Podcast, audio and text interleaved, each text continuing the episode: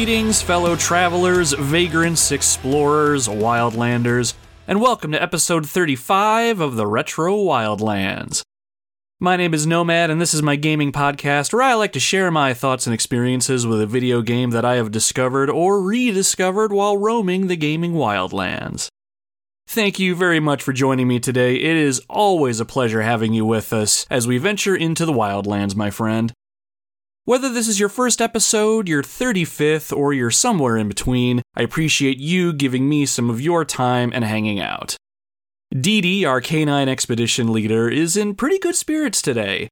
The weather here in Ohio is starting to warm up just a little bit, so that means more time outside. It's been nothing but chilly weather here, and we're finally getting some days with some actual sunshine, so morale around the expedition is high. Be sure to give Dee a good scratch behind the ears when he makes his way over to you. If you'd like, I have a few bananas in the expedition food supply today if you feel like giving our boy a little bit of a treat. Why bananas, of all things? Well, it just seems very appropriate given what game we're going to be talking about today. On today's episode, we're going to be taking a look at a game on the Super Nintendo that is hailed as one of the best games on the console and arguably one of the best video games of all time. It has a visual style that makes it stand out against all of the other amazing games in the SNES library, and it's a game some say saved the Super Nintendo by pumping new life into that console right when it needed it the most. Today, we're going to be talking about Donkey Kong Country. I think this is another example of a game that I think most gamers have heard of, and even some non gamers probably have gotten wind of at some point. This side scrolling platformer was in a class all of its own and really stands out amongst its peers, even today. Most will probably remember this game for the 3D looking graphics, but after playing the game for the very first time on my Super Nintendo Classic last week, I think it's the overall gameplay experience that really cements this title as one of the greats. Now, I'll be honest. Of all the genres of video games out there, platformers are probably middle of my list of favorites. I don't mind playing them, but they are not my absolute favorites. When I played Resident Evil on the PlayStation when I was younger, that's when I got into gaming, so I tended to gravitate more towards games that would give me a good gameplay experience that had some sort of narrative around it. I'm talking about games like Metal Gear Solid, Silent Hill, Devil May Cry, Tomb Raider. I enjoyed playing what I did when I was growing up with my Nintendo, Super Nintendo, and Genesis, and platformers on those systems just ranked as fine for me. I personally preferred games like The Legend of Zelda, Turtles in Time, Star Fox, and Contra. There was one point I remember getting an issue of Nintendo Power in the mail, and it had a focus on Donkey Kong Country, a new game for the Super Nintendo. Now, right away, the visual presentation immediately caught my eye. The backgrounds were pre rendered 3D backdrops, Donkey Kong and his pal Diddy Kong even looked 3D as well. It was definitely a feast for the eyes. When I read the article, I was intrigued for the most part. The game seemed to have a love of secret areas, too. There was one issue of Nintendo Power I had that walked through a few levels of the game and pointed out secret passageways and barrels you could jump into that would launch you into new areas. It all seemed very cool for what it was, but for some reason, I was not eager to play Donkey Kong Country. No one at my school was talking about it, and of the few games I did have in my home on my Super Nintendo, my stepdad and I were pretty content with what we had. So, all that said, I let Donkey Kong Country and all of its subsequent entries pass by me. But I always knew it was a good game, and I promised myself I would get around to playing it at some point. Well, I am 38 years old now, and the time has finally come. My buddy Bob at work brought this game up in conversation a few weeks ago, and after talking about the game, I remembered it came included in my Super Nintendo Classic, so there was no more putting it off. So, after finally playing through Donkey Kong Country, what are my thoughts?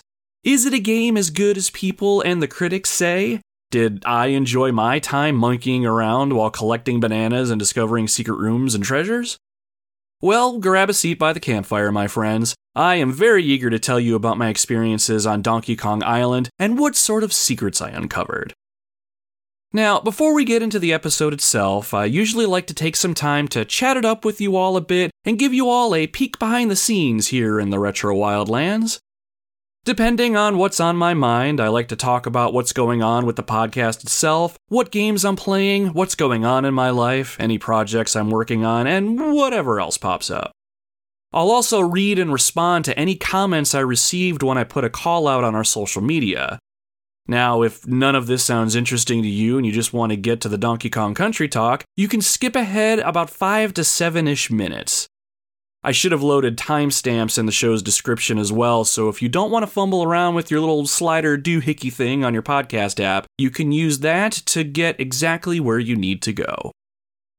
So, if you listen to episode 33 of the podcast, where I covered Teenage Mutant Ninja Turtles for the NES, I talked about how and why I turned the Retro Wildlands into a bi weekly ish podcast instead of a weekly one.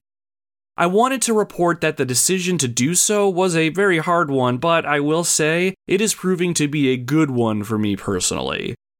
While I'm not churning out content weekly right now, the extra time has allowed me to get some things in order behind the scenes in all aspects of my life. When it comes to the podcast specifically, I've been able to devote more time to playing some games I want to cover on the show that I need more than a week to digest. I've also been able to get back to networking with fans of the show and other podcasters out there, and that is something that is very important to me. And more than that, I've been putting some time into other Retro Wildlands projects that I'm hoping see the light of day soon. So, all of that said, I really do appreciate everyone being as accommodating to myself and the show as you have been. As far as what projects are upcoming, I'm trying to find ways to expand our YouTube channel. As of this recording, I have about half of our podcast library uploaded in video format so people can listen to the show over there. The reason it's so slow going is I settled on a specific way I wanted to upload the audio. Instead of just having our logo up and having the audio play over a still image, I wanted to have screenshots from the game being talked about cycle through as the podcast itself was being played. It's just a little touch that I thought would look nice, but it's actually pretty time consuming to put together and render into a full video. I want there to be at least 100 different images in each video, so that requires me to go back and gather them from my gameplay recordings, or in some cases, I've had to replay some of the games themselves to get more footage. I know I'm creating more work for myself, but I love how they turn out when I'm through. On top of all that, I've been wanting to make small review videos on games I've played that I can't quite make an episode of the show out of due to the games not being robust enough for a full on show. A great example is Donkey Kong 3 for the Nintendo.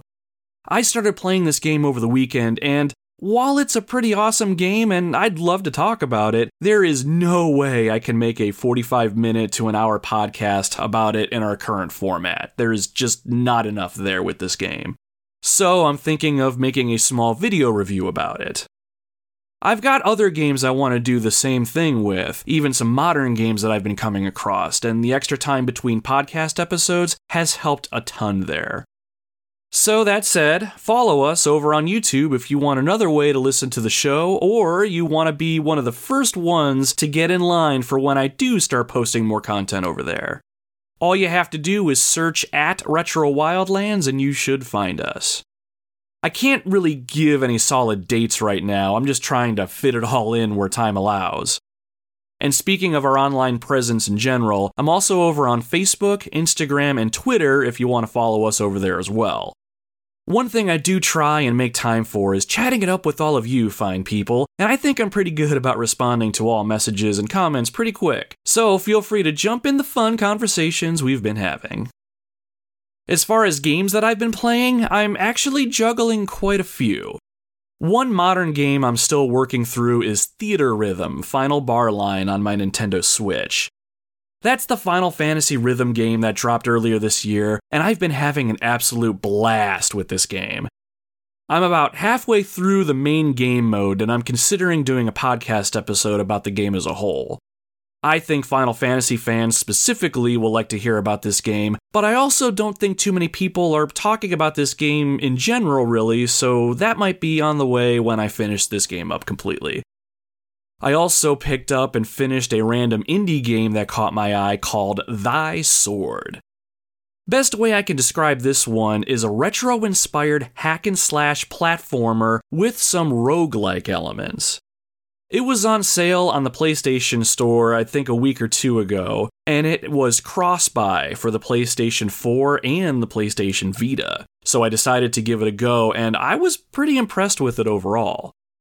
I'm in the middle of making a video review of this game that I'll upload to YouTube at some point when it's done, but I highly recommend this one if hack and slash platformers with a retro aesthetic are your thing.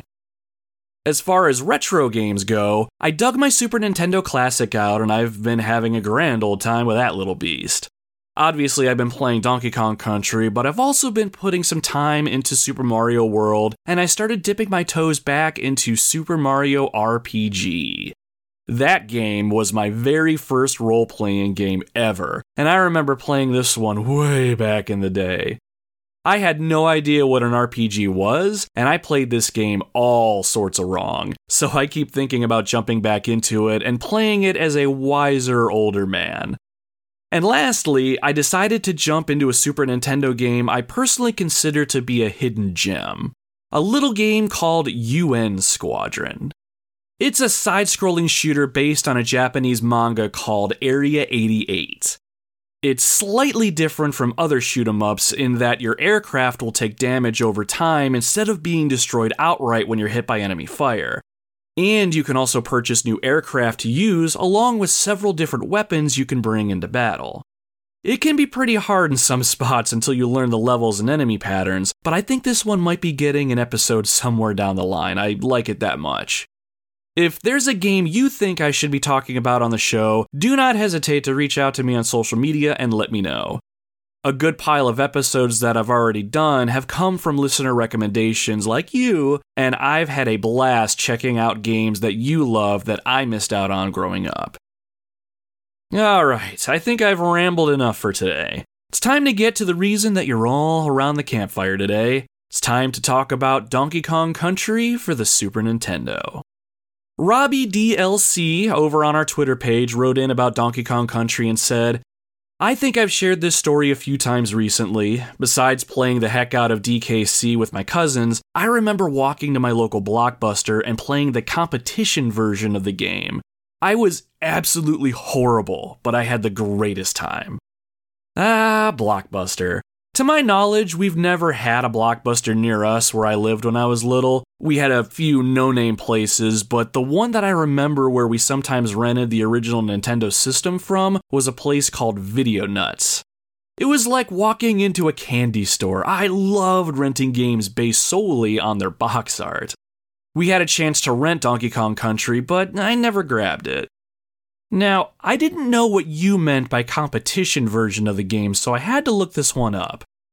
So apparently there's 2500 of these cartridges out there and they contain a small select amount of stages from Donkey Kong Country. The goal was to score as many points as possible in this version of the game, which is different from the actual game because there was no score counter. In the competition version, you needed to score as many points as you can, and then when 5 minutes elapse, the game would freeze. Now, this sounds really awesome, and I wish I could have played this. Now that we're talking about it, I wonder if that game is still out there in the wild and what people are selling it for. Oh, ah, okay, here we go. That's not too bad. I found a listing for $1,950. I'm gonna I'm gonna get right on that. Thank you very much for the comment, Robbie. I appreciate you writing in. Retro Tiburon reached out over on our Instagram page and asked, What's the best DK country game in your opinion? Eh, well, to be completely honest with you, Retro, I have not played enough games in the DKC universe to really have an opinion yet. However, I have started to dabble in Donkey Kong Country 2, and I'm also messing around with Tropical Freeze on my Switch. Tropical Freeze is pretty awesome, and I love how pretty much every member of the Kong family plays a role in gameplay, which really expands the experience. But on the flip side, I am really enjoying Donkey Kong Country 2. The level design really stands out for me, and the soundtrack is fantastic. I enjoyed playing as Diddy Kong in his own adventure, but more than that, I love playing as his girlfriend Dixie Kong. She can use her long hair to fly, and it creates a fantastic gameplay mechanic. So, of these two and the original that I've already played, I have to give my best pick to Donkey Kong Country 2 for the time being. Every new level is exciting, and you cannot discount a game that gets you excited to progress through it. Now, that is not to discount the original that we're going to be talking about today, because every great game series had to begin somewhere, and this beginning is a pretty damn good one. Thank you for chiming in on this episode, Retro. I appreciate hearing from you. Donkey Kong Country was originally released on November 18, 1994 on the SNES, and it stars Donkey Kong and his best friend Diddy Kong. Donkey Kong's banana hoard has been stolen by Kremlings in the middle of the night. Diddy Kong, who was supposed to be standing watch, has been stuffed into a barrel and chucked into the jungle. It's going to be up to Donkey Kong to follow the Kremlings' trail, get his little buddy back, and take the fight to the Kremlings in order to recover his coveted banana hoard. The Kongs are going to have to travel across many parts of the island, including the jungle, the snow covered mountains, through underground mines, and across monolithic ruins. They may even need to call upon some of their animal friends to lend a helping hand, or paw, or wing? But can Donkey and Diddy find all of their missing bananas and defeat the evil King K. Rool, the supreme leader of the Kremlings and mastermind behind the banana heist? Or will the Kongs have to find another source of potassium and vitamin B6? That, my friends, is going to be completely up to us. So let's get ready, Wildlanders. King K. Rool and the Kremlings need to be taught a lesson. Let's show him that you can't just take somebody else's banana hoard and expect to walk away scot free. There are repercussions, and it's up to us to deliver them swiftly and efficiently, Donkey Kong style.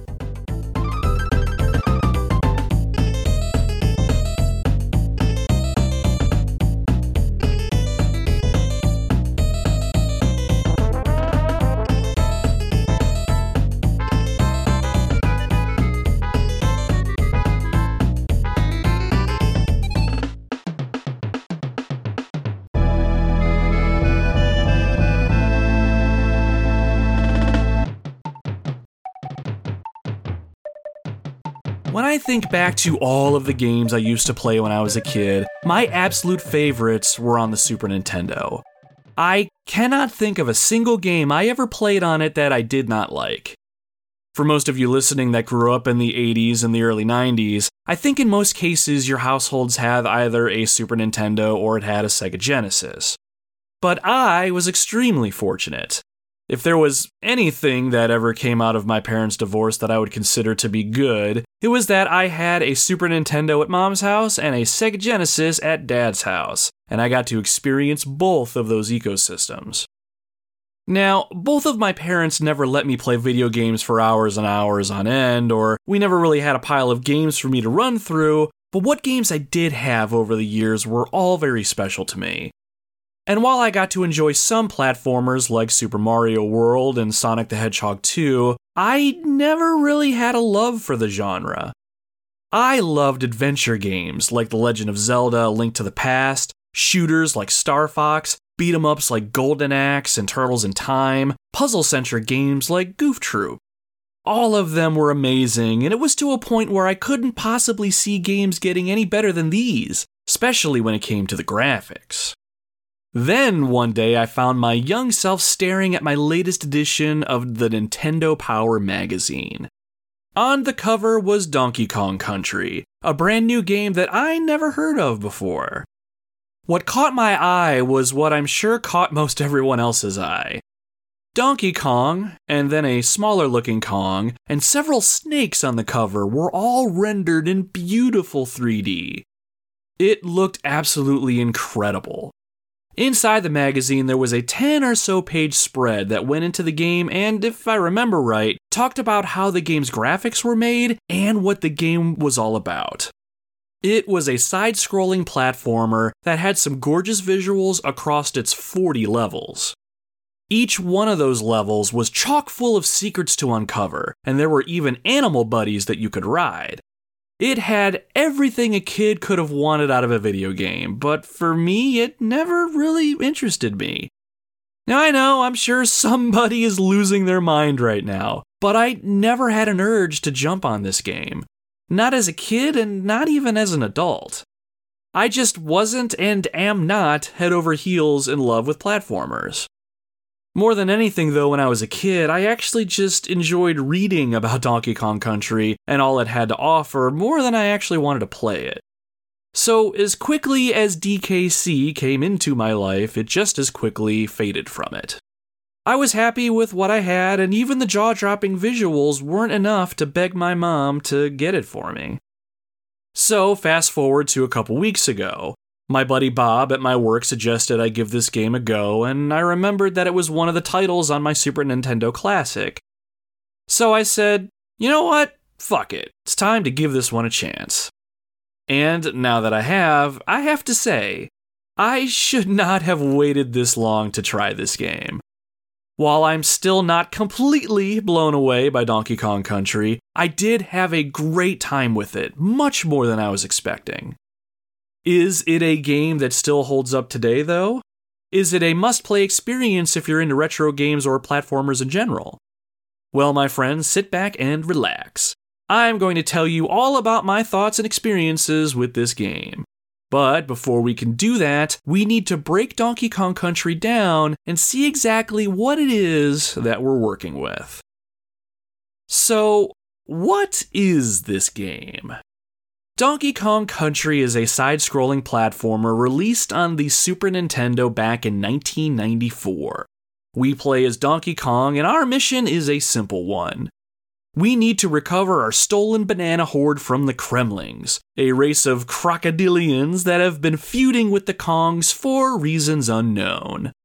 In order to do that, we need to chase them down all across Donkey Kong Island following the trail of bananas that they left behind but we don't have to go about our journey alone. In this game, we're introduced to a brand new Kong named Diddy Kong, Donkey Kong's best buddy and pal. Across 40 levels, we'll jump, spin, somersault, and barrel toss our way to the end, where we will face down the Kremling leader, King K. Rool, in a battle to the death for the rights to the Banana Hoard. So, the story setup is pretty much what I described. Bananas gone, must find bananas, return bananas, enjoy sweet victory on pile of bananas.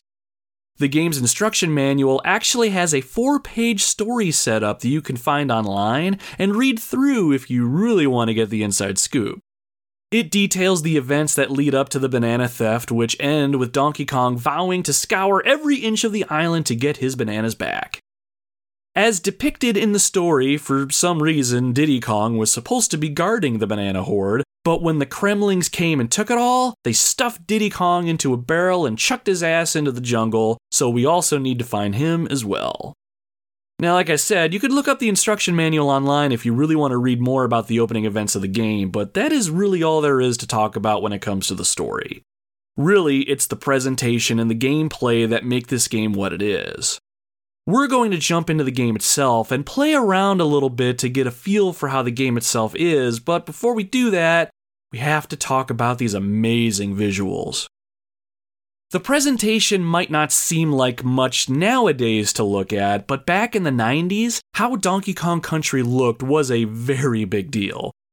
Video games really didn't use any sort of 3D graphics up to this point, at least not with any regularity.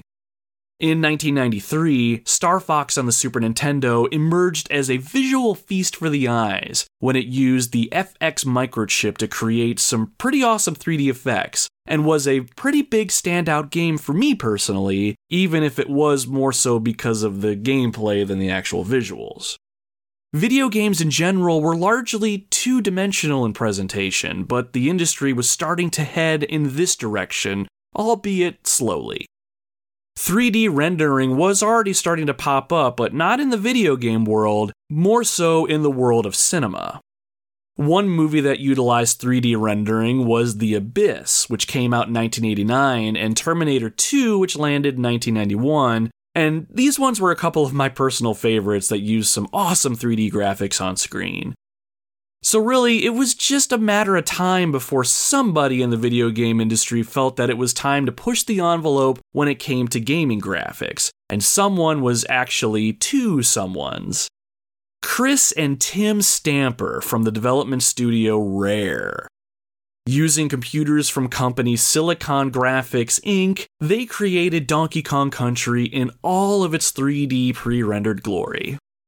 When I researched this game a bit, I learned that Nintendo really wanted a game that was going to compete with Aladdin, a side scrolling platformer that had come out on the Sega Genesis slash Mega Drive, or whatever you kids want to call it, Aladdin, though, looked fantastic, and the graphics were actually hand drawn images from Disney animators.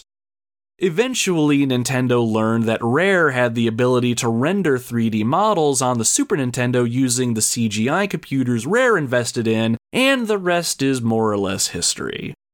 When I saw the graphics on display in Donkey Kong Country when I was a kid, I knew they were something special, and even though I didn't play the game, I couldn't help but be in awe of the visual spectacle. Character models, in game objects, the bad guys, and the backgrounds themselves all looked so real, like they could come to life at any point. But what really blew my mind when I finally played this game as an adult was how smooth the gameplay experience was. I never really noticed it when I was a kid, but have any of you tried playing Star Fox on the Super Nintendo lately? Even on the SNES Classic, that game chugs along, and I have to assume it was due to the graphics.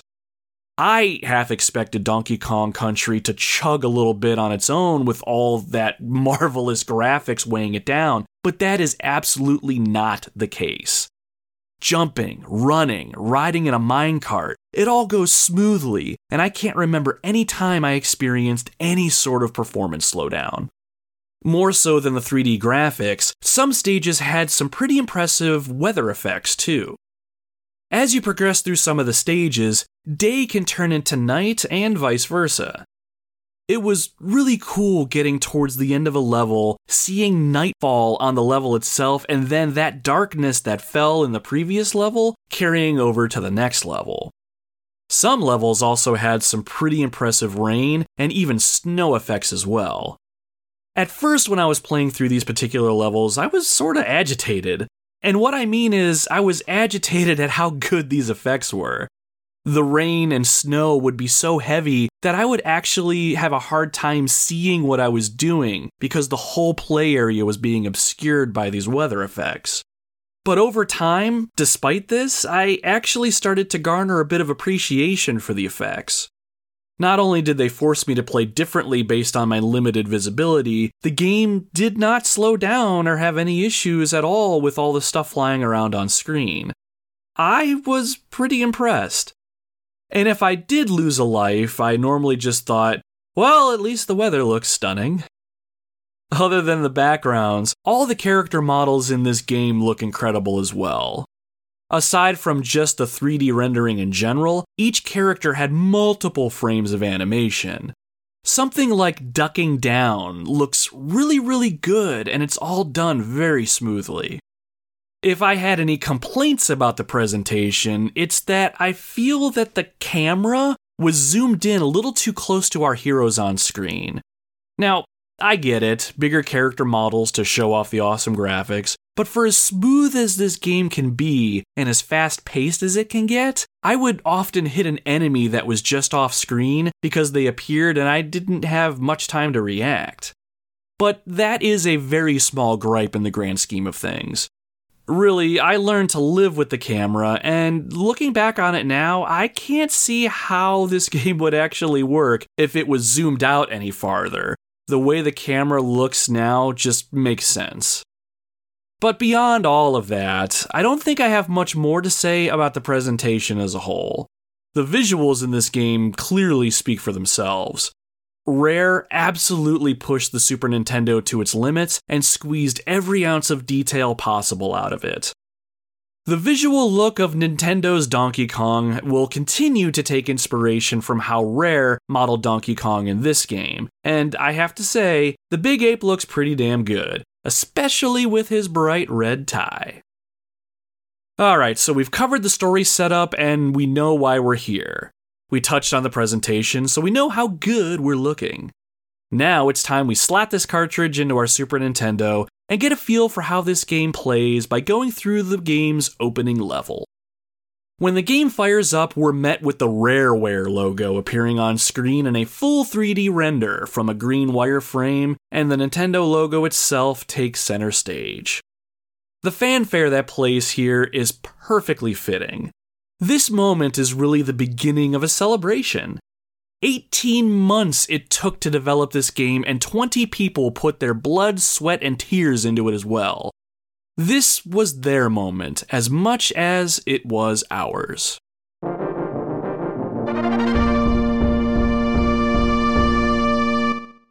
On the next screen, we're introduced to some old curmudgeon playing music on his gramophone recording thingamajig. This character here is known as Cranky Kong. Cranky is actually the original Donkey Kong from back in the early 1980s. He is the OG, the one that took on Mario himself in the very first Donkey Kong games. But we're not here playing as this old codger, we're playing as Donkey Kong III, Cranky's grandson.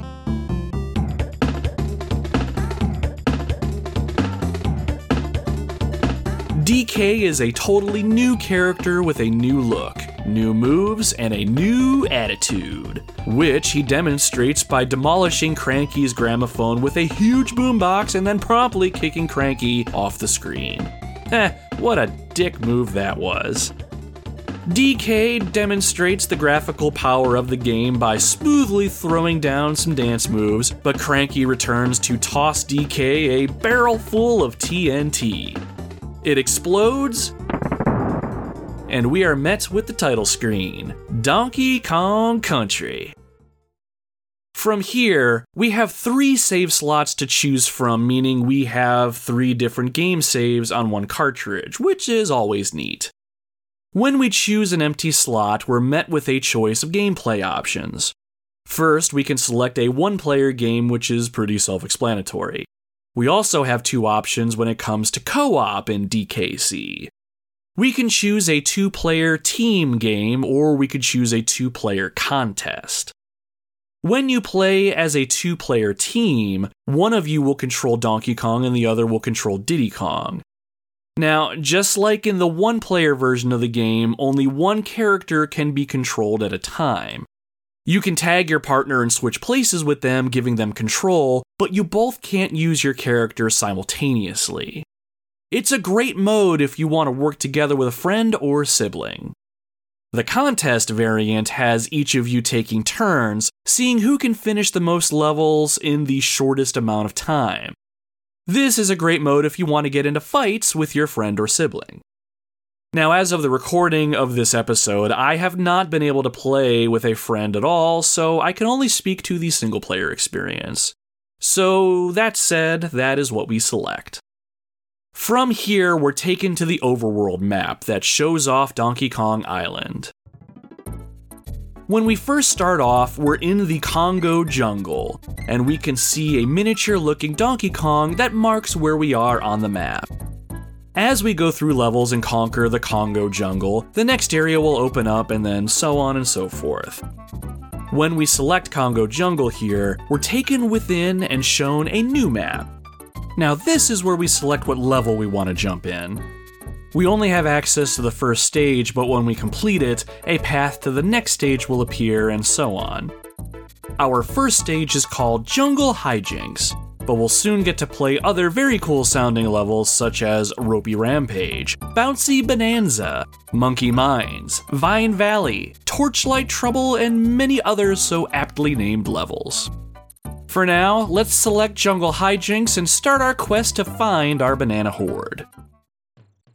When the level begins, we can see lush green trees sprawling in the background for what seems like miles. The 3D pre rendered backgrounds are truly a sight to behold. At the top left of the screen, we can see Donkey Kong's cabin.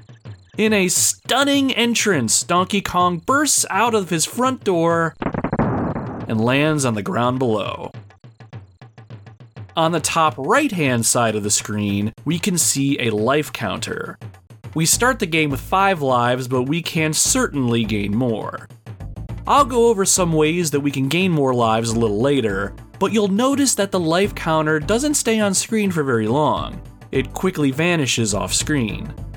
It's a little touch, but the developers purposefully removed any sort of on screen heads up display or anything that would take away from the graphics and the gameplay, and I absolutely love Donkey Kong Country for this. When we collect bananas, for instance, the counter will appear on screen to let us know how many we have, but it is then quickly removed to make room for the visual spectacle. It was a fantastic idea, and anytime it makes sense to, removing HUD elements from a game, I feel just puts you more into the gameplay experience itself. So at this point, we have control of Donkey Kong. Pressing left or right on the controller's directional pad will move DK in that direction. We can jump by pressing the jump button as well. Now, before we get moving forward to the right of the screen, there's something we need to keep in mind that I'm sure many veteran gamers already know about and already have an idea of what I'm about to say. In most video games, and especially in Donkey Kong Country, you have to check behind you for any secrets before moving forward when you start a level. One time I did this and actually found a secret in a game, so now I have to check behind me whenever I start a new stage or a level, and it's just my cross to bear. And now, so do you!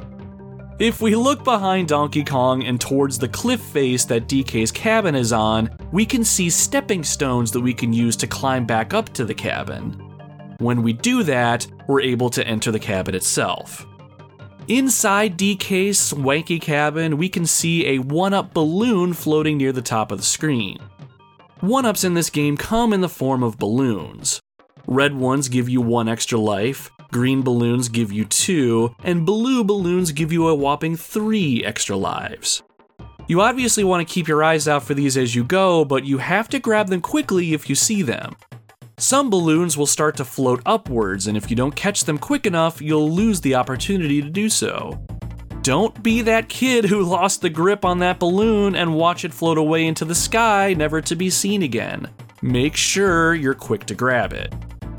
Now, inside Donkey Kong's cabin, the balloon isn't going anywhere, but let's not waste any time and grab it anyway. It's too high to jump and grab it on its own, but lucky for us, there's a tire in the middle of the room that we can use to jump on and get some serious height. Pressing the jump button to get on the tire, we press it again and jump up to the top of the screen, grabbing the balloon in the process.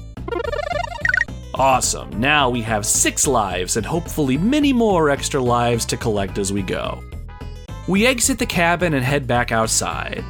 Right behind us is a hole in the cliff that we can go in if we want to, but that just takes us to the cave where Donkey Kong's banana hoard used to be.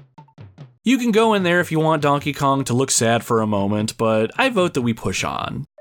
DK's banana hoard has been stolen, and there is no sense in wallowing in our own self pity. We need to put our big boy pants on, and we gotta get to work. So, speaking of getting to work finding our bananas, Right in front of us on the path are three bananas just lying haphazardly on the ground. Most likely they fell from the pile when the Kremlings ran off with the bigger hoard. We are going to be finding bananas lying all over the place, and we should collect as many of them as we can. Not only do we get an extra life for every hundred we collect, bananas are just downright good for us. When we walk over bananas that are out in the playfield, they're automatically added to our total. As we move forward, we're met with our first enemy. It's a little rat looking thing called Gnawty, that's spelled G N A W T Y. Like naughty, but gnaw, like you're gnawing on a piece of beef jerky, for instance. The whole game is full of fun enemy names like this and reaffirms why I love the English language so much. But anyway, when we encounter enemies on our journey, we can either avoid them or we can find a way to dispatch them. Like most platformers, jumping on top of the enemies you come across is generally an effective way of getting rid of them. But other than jumping on your foes, there are other methods. By pressing the Y button on the controller, you can make Donkey Kong roll forward. While he's rolling, he'll also take out any enemy that's in his way. Not only that, when you roll into an enemy, you get a little burst of speed that can be pretty damn useful when platforming. For the longest time, I've been conditioned to jump on enemies, so it took me a little while to get used to the idea of rolling into them. I will say, after watching some people play this game online, I can tell the best players rolled more than they jumped. Now, as far as our little friend here goes, I'll let you decide how you want to take the little bastard out. Whichever method we choose, though, the little guy takes a hit, and off the screen he flies. Just past the little vermin we just dispatched, there's a barrel on the ground with the red letters DK on the side. If we stop and listen really close, it sounds like there's someone inside the barrel. Oh shit! It's Diddy Kong! Apparently, the Kremlings didn't chuck him very far from the cabin. If we run over to the barrel and press and hold the Y button, we can pick up the barrel. Once we let go of the button, Donkey Kong will toss the barrel out in front of him. Any enemy it hits will generally perish, but even if we don't hit an enemy, we can still chuck it to the ground so that it will break open. Let's do that now and free our little buddy. Alright, looks like Diddy is doing well after being stuffed into a barrel all night. No psychological trauma or anything that we can see on the outside, so it looks like we're good to go.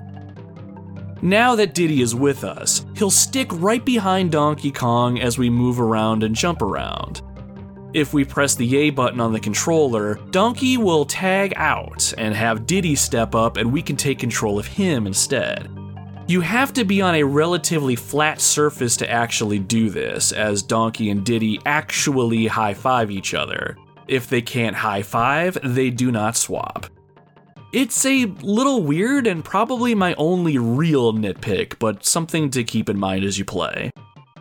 Now, quickly before we move on, what's the difference between using Donkey Kong versus Diddy Kong? Diddy is faster than Donkey, but he's not nearly as strong. Diddy has a cartwheel attack that's a lot like Donkey Kong's roll attack, which is pretty useful in its own right, but due to his overall size, Diddy can't stomp on some of the bigger, burlier enemies. Diddy can carry and throw barrels, but he'll actually carry them out in front of him, whereas Donkey will carry barrels over his head and chuck them farther than Diddy can but Diddy can contact an enemy with his barrel while he's holding it, so it actually makes for a pretty nice shield. Donkey Kong can hit enemies above him because he's holding the barrel above his head, so that is something you can do, so keep that one in mind as well. Now, one thing that Donkey Kong can do that Diddy Kong cannot do is slap the ground. Pressing down on the directional pad and hitting the Y button, Donkey will slap the ground, which can be used to hit enemies or unearth hidden items. I rarely use this move at all myself personally, so I never found any hidden items or anything, but I have seen videos online where people would unearth hidden bananas and all sorts of other prizes. So, with all of that said, which is the better Kong to use? Personally, I prefer using Diddy for his overall speed. If you can get enough speed going, you can jump over a lot of obstacles and even some enemies in your way. Plus, I don't really know how to explain it, but Diddy just feels better overall. Now, one thing we have to consider is what happens when you take a hit from an enemy. All it takes is one hit to spell curtains for whichever Kong we're controlling. If we have both on screen together, whoever we were using will run off screen and the other Kong will now be the one that we control. There are several DK barrels in a stage, so we could potentially find our lost friend and free him again, but if we get hit a second time, we lose a life. This whole idea is pretty awesome when you step back and think about it. When you have both Kongs, the game in a very subtle way lets you know that you could take two hits before losing a life without having to clutter the screen with a health bar or some other on screen indicator. Again, every effort was made to keep you immersed in this world, and I appreciated any of these touches. So, as we move on, we come across another little rat thing that needs stomping. We take it out, and then we jump up onto a small hill. Floating up a little ways above, we can see a golden letter K. Huh, I wonder what that could be for.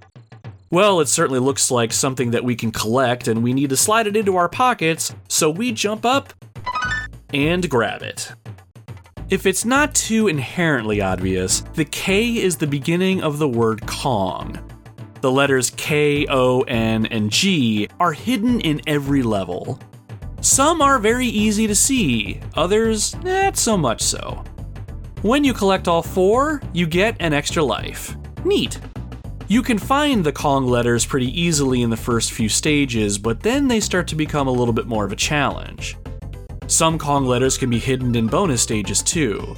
Bonus stages, you might be asking all of a sudden? Oh, yes! There are bonus stages and secrets galore in this game, but we'll get to those in just a moment. As we continue on, I'm going to skip ahead into the level just a little bit and talk about something pretty awesome. Eventually, we'll come across a wooden crate lying right in the middle of our path. Huh, that is interesting. Upon further examination, we can see the outline of a rhinoceros's face on the side. That is also interesting. When we jump on the crate and break it open, we get to meet our very first animal buddy. Inside the crate, we find Rambi, the rhino. He's one of five animal buddies that you can come across in this game. We'll get into the other animals in a little bit, but for now, when we jumped onto the crate, we'll have automatically mounted Rambi, so it's time for us to go for a little joyride. Rambi, being a rhinoceros and all, is a brick shithouse, and if we press and hold the Y button, he'll start to run and use his massive horn to cast aside anything in his path just like the three little rats making their way towards us right now. It's all automatic, so all we have to do is run forward and. The path is clear. Rambi can run pretty quickly, so it's pretty easy to just let yourself get caught up in it all. We just need to be mindful of any cliffs or pitfalls while we're charging forward. Animal buddies like Rambi can really make your life easier, so you should always be on the lookout for an animal crate you can actually take an extra hit from an enemy too. If you're struck by a baddie while riding a buddy, your buddy will run off, sort of like when you lose Yoshi in Super Mario World. They might come back if they hit a wall or some other obstruction further up, but be careful all the same. With as fast as we're going on Rambi, though, I don't think we have too much to worry about, at least for right now. Pushing forward at high speeds, Rambi reveals to us another of his awesome abilities. Rambi can use his horn to break down any false walls that are hiding secret areas.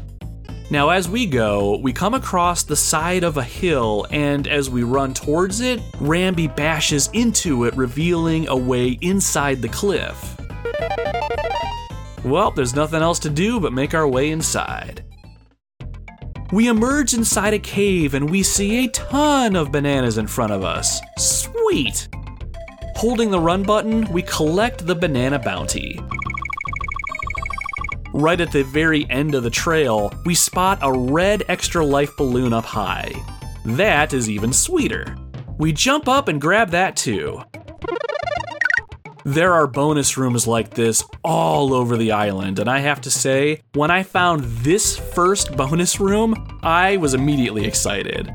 Obviously, I was excited to see what secrets I just uncovered, but more than that, I knew this secret had to mean there were other secrets to be found in the game world, and I wanted to find more.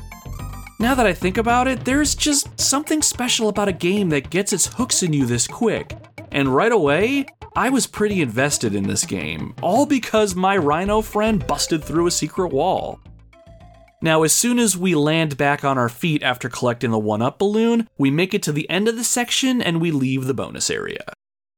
Whew, so that was just part of the first level of the game, and there's already a lot going on. Jungle Hijinks is the perfect opening level because within it, we got introduced to a lot of what this game has to offer. Finding bananas, the Kong letters, animal buddies, and secret areas. There's even a few things that I left out. It all seems rather simple when you list it out like this, but the gameplay in Donkey Kong Country can be rather complex. But the beauty in that is this game really is as complex as you make it. You can start a level with no other goal in mind than to make it all the way to the other side towards the exit, or you can work to uncover every secret within a level and try to collect every single banana you come across really, how you spend your time in each level is completely up to you. Personally, I enjoyed going through a stage and keeping an eye out for anything that might reveal a secret or something that would transport me to a bonus stage. But I have to be honest, this feeling did not last forever for me. As the game progresses, it becomes harder and harder to find secrets unless you have a guide. At least that's how it was for me. Remember, if you've listened to the show for any length of time, I do not claim to be a fantastic gamer. I am average at best and will miss a lot of stuff. Now, in Donkey Kong Country, some secrets were hidden off screen, which required you to make leaps of faith with no real indicator secret lay just out of reach. It's not too bad if you have a stockpile of extra lives to blow through if you want to take some chances, but it really wasn't too fun for myself. Still, it was pretty satisfying stumbling across something new. And speaking of something new, we'll use that as a pretty okay segue. That is something I can say for every single level in this game.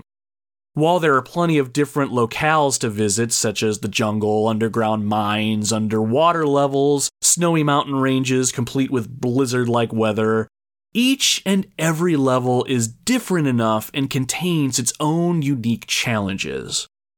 You'll have levels that require you to swing on ropes to get from one place to another, other levels that are coated completely in ice, and even some levels that require you to navigate around using barrels suspended over pitfalls, and you have to shoot yourself in the right direction at exactly the right time.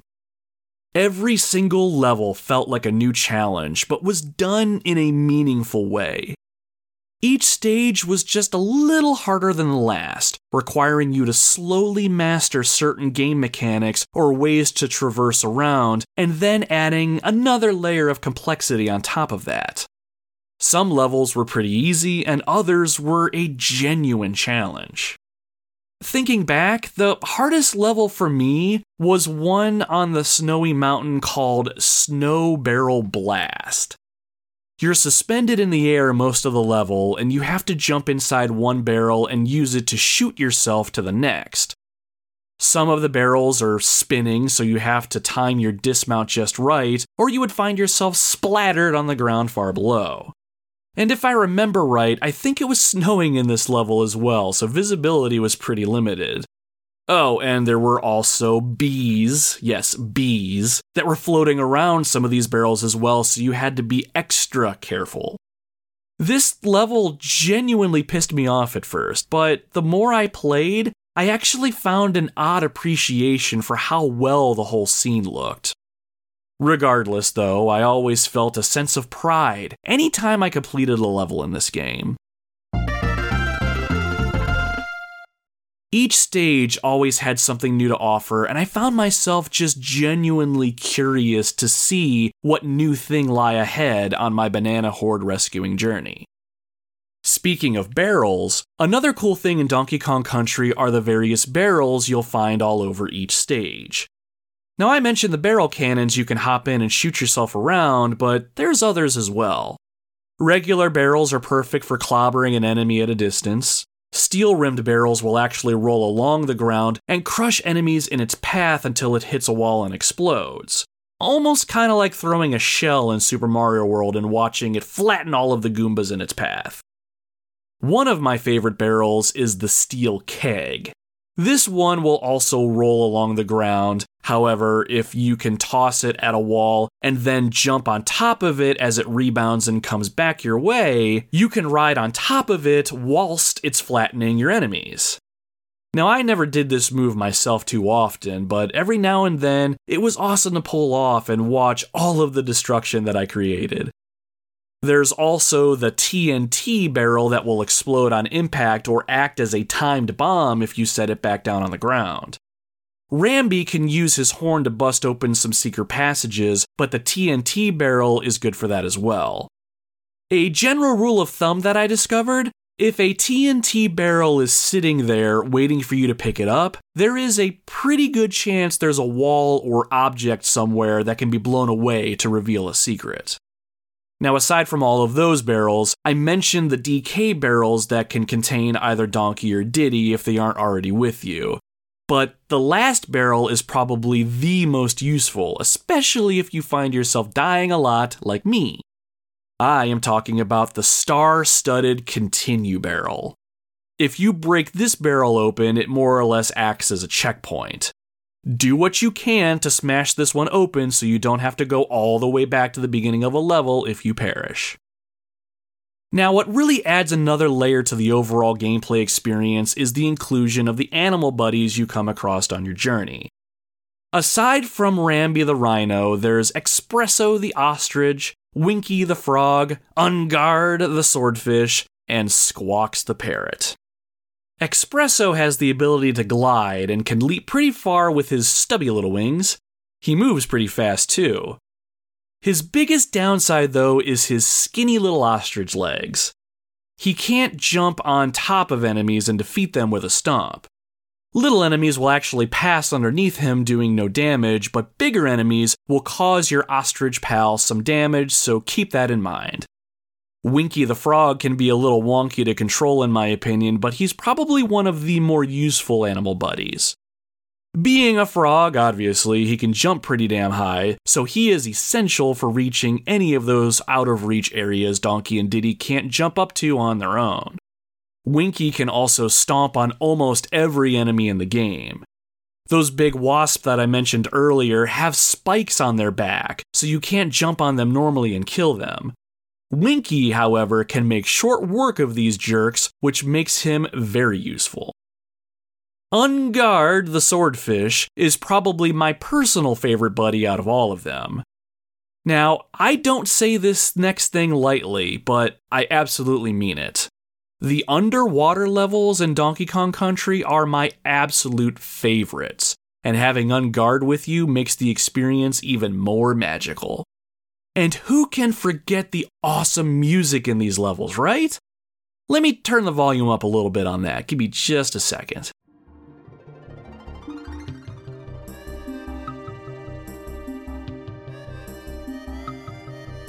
Ah, perfect. The water levels are the most graphically impressive, in my opinion. The stage geography looks good, and the water effects are done exceptionally well. Pressing the jump button is what makes you swim, and you navigate yourself around with the directional button.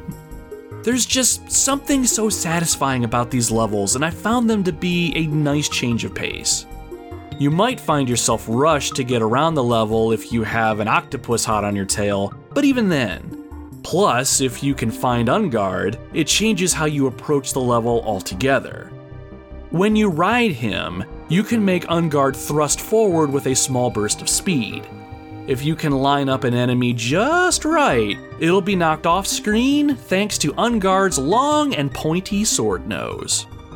Even though it didn't really do anything, I would find myself just clearing out an area of enemies with Enguarde just because I could. It's really fun and a huge highlight of the overall underwater experience for me. There's one more animal buddy to touch on before we move on, and I argue he is not really all that great of a pal. He only appears in the level called Torchlight Trouble, and that animal buddy is Squawks the Parrot. He is a unique buddy in that you cannot ride him around.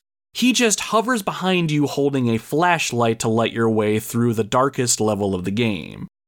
Squawks really is more of a gimmick than he is a buddy, really. I didn't mention this before, but scattered around the levels of the game, you come across gold animal buddy tokens. And if you collect three of these, you'll be transported to a bonus stage where you can play as your animal pal and collect items to bank extra lives. Squawks, though, doesn't have anything like that, so he is just here for this one level, and that is his only purpose. No extra bonus stages, and you can't ride him. But even saying all that, the one reason I don't like him is if you have to turn around and look to the left side of the screen instead of the right, Squawks will turn around and be at your back again. But in doing so, he'll briefly shine his flashlight at the screen, and it actually blinds you as the player for a very brief moment. While it's sort of clever that he does that, it is really freaking annoying, especially if you have to change your heading a few times in quick succession. Like, just turn the other way, you dumb bird! Ah, but still, you only come across him once, and if you really want a challenge, don't open his animal crate at all when you come across it, and see if you can complete the level in relative darkness. So, overall, I really enjoyed the addition of the animal buddies into the game, but I also like that their inclusion isn't 100% necessary to have an enjoyable experience. What I mean is, if I found Rambi or one of his friends, it would be nice to use them.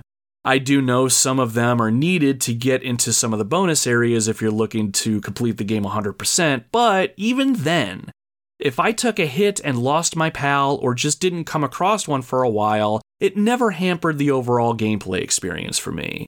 Donkey Kong and Diddy on their own control exceptionally well and have enough of their own charm that the inclusion of these animal pals isn't essential to having a good time if that's all you're looking to do. So, when I look back on my experience with Donkey Kong Country, I think the one thing that stands out for me is the incredible level design this game has to offer. Of all the levels in the game, I can honestly say there was not a single level that I didn't like or just got upset that I had to play through.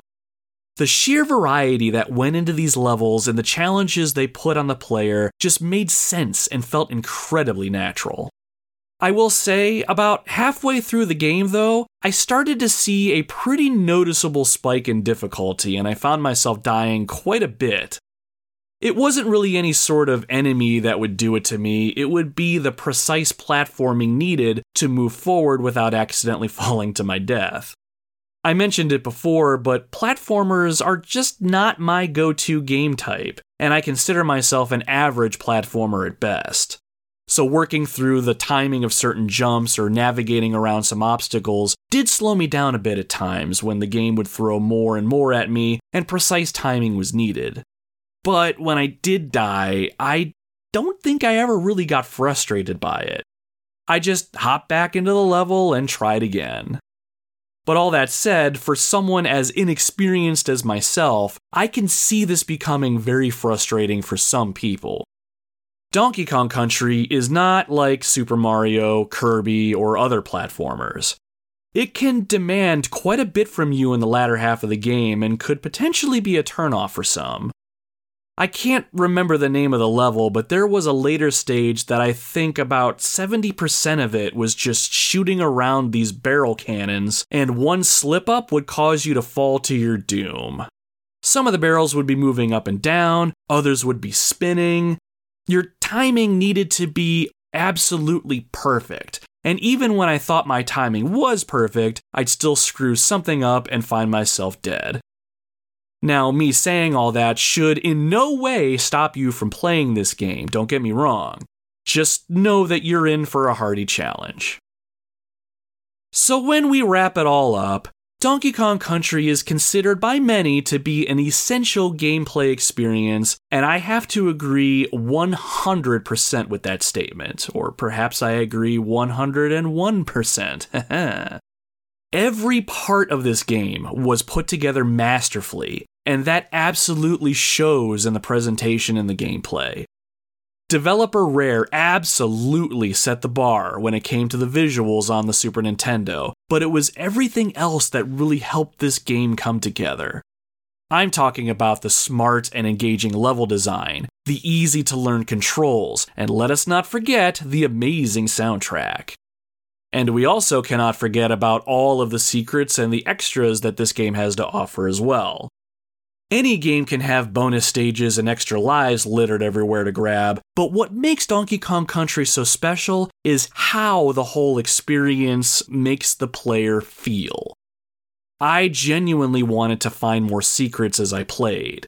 While bonus stages were great to get more bananas and extra lives, it was more the sense of discovery that drove me forward. I wanted to see it all and experience each stage the developers put together and get as full of an experience as I could. A lot of love went into the graphical design of the characters and the enemies, and they are just some of the best looking in gaming, period. Looking back, I went into this game half cocked originally. I knew it was a good game because the world said it was, but it just never interested me as a kid like it did some others. But now that I've played through the game as an adult, I completely see it now. Donkey Kong Country is an absolute must play for any gamer, even if it's just to see what all the hubbub is about. But I can almost guarantee you that once you do give this game a go, you'll feel that call to adventure and make it your personal mission to help Donkey Kong and Diddy recover their lost banana hoard, even if it is the last thing that you ever do.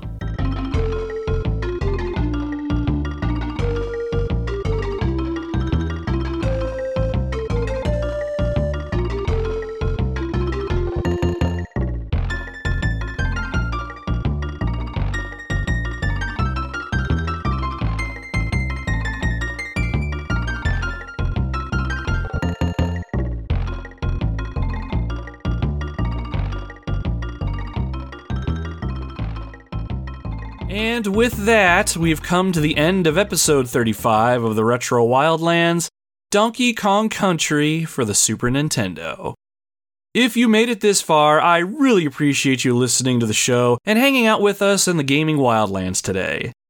I know I didn't touch on absolutely everything this game has to offer, but I encourage you to give this game a try and discover some of the finer things for yourself. Some of my favorite video games do an excellent job with instilling in me a sense of wanderlust and a longing for discovery, and Donkey Kong Country fits that bill pretty nicely, and I think it will for you too if you give it a chance. I am eager to continue my journey into the Donkey Kong Country series and see what else is out there. If you have any recommendations on where I should go next, or if I just need to play the games in order or anything, reach out to me and let me know. I'm already liking Donkey Kong Country 2, so I may just stick with it, but I would love to hear from you. And another huge thank you to my buddy Bob for recommending I check this title out. I hope this episode did your game some justice, my friend. Maybe you and I should play this one two player one day. But the question is competitive or cooperative? Hmm. If you like the show and want to show it and myself some support, please consider subscribing or following us on your preferred podcasting platform. While I try my hardest to work in a consistent posting schedule while I balance all the other aspects of my life, doesn't always work out that way, so making sure you follow or subscribe is going to be the best way to get notified when I drop new episodes. And if you really like what I'm trying to do over here, I'd appreciate it if you left us a good review on your podcasting platform if you're able to. Good reviews, I assume, will help circulate the show to new listeners, and I'd love to see the show reach more people. And if you haven't already, don't forget to follow us over on social media. You can find the Retro Wildlands over on Facebook, Instagram, Twitter, and even YouTube if you search at Retro Wildlands. You are more than welcome to follow our channels and interact with the show, or you can just use those platforms to reach out to me directly, or if you don't want to do any of that, you have my permission to be a lurker. Once you follow us on social media, you'll be able to see when I toss out some updates about the show or show off something of my gaming collection or whatever sort of random goodness makes sense that day. So join us for all of that if any of that interests you. So, what's coming up next? I have a few Super Nintendo games that I've finished recently that I'm thinking of doing an episode on, possibly some of the ones I talked about in the intro. But I have also gone back to the original Nintendo, where I'm currently playing through a game that I am having an absolute blast with, and I don't think a lot of people talk about it too much. I am also fixing to record another top 10 episode since these continue to be very well received. I just need to settle on a topic. I have a few ideas that I'm bouncing around, like my top 10 most disappointing video games, top 10 favorite game mechanics, and top 10 mini games, but I haven't committed to any of them just yet. If you have an idea for a game or a top 10 list that you think would be fun to listen to, hit me up on social media and let me know. I do have a small list of recommendations that I'm hoping to work through over time. So, that said, I am very excited to keep making shows, and I am looking forward to the next one. I would be absolutely humbled and honored if you decided to join up with us next time when we ride off into the wilderness in search of a good story and an awesome adventure. So here's hoping we meet again. Until then, my friends, my name is Nomad, and you can find me roaming the retro wildlands.